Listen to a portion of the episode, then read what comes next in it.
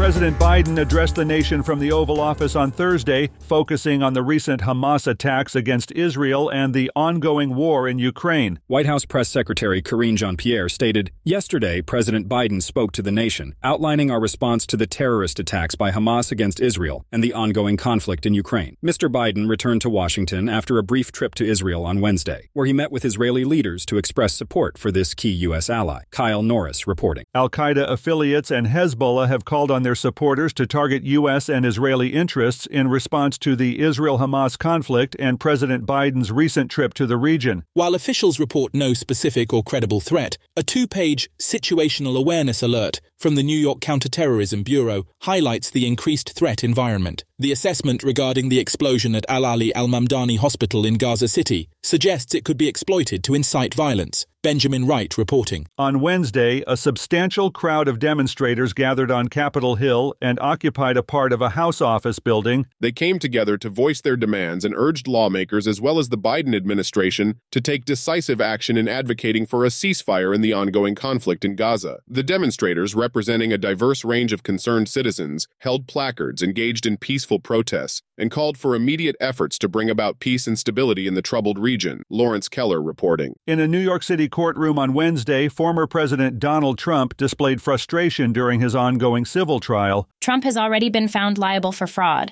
but the trial continues with several other accusations, including falsification of business records and conspiracy. The state is seeking $250 million in damages and significant restrictions on Trump's business operations. Trump and his co defendants maintain their innocence in the case. Jessica Oakley reporting. This is the latest news headlines.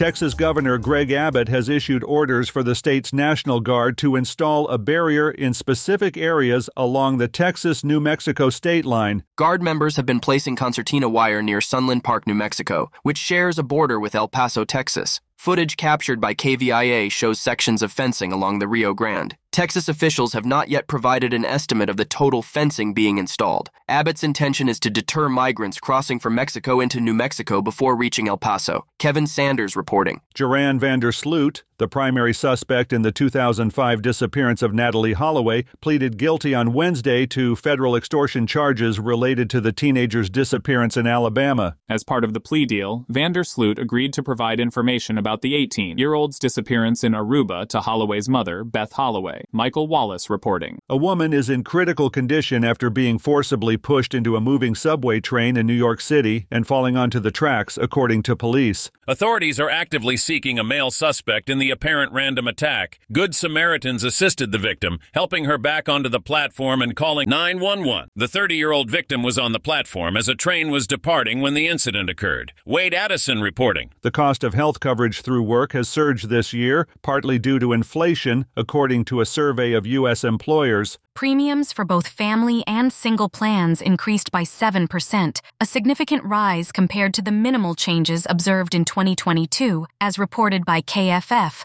a nonprofit specializing in healthcare research. Later this fall, companies will commence their annual coverage enrollment window for 2024, and healthcare experts suggest another price hike may be on the horizon. Ann Parker reporting. And that's the latest news headlines with Allen Edwards.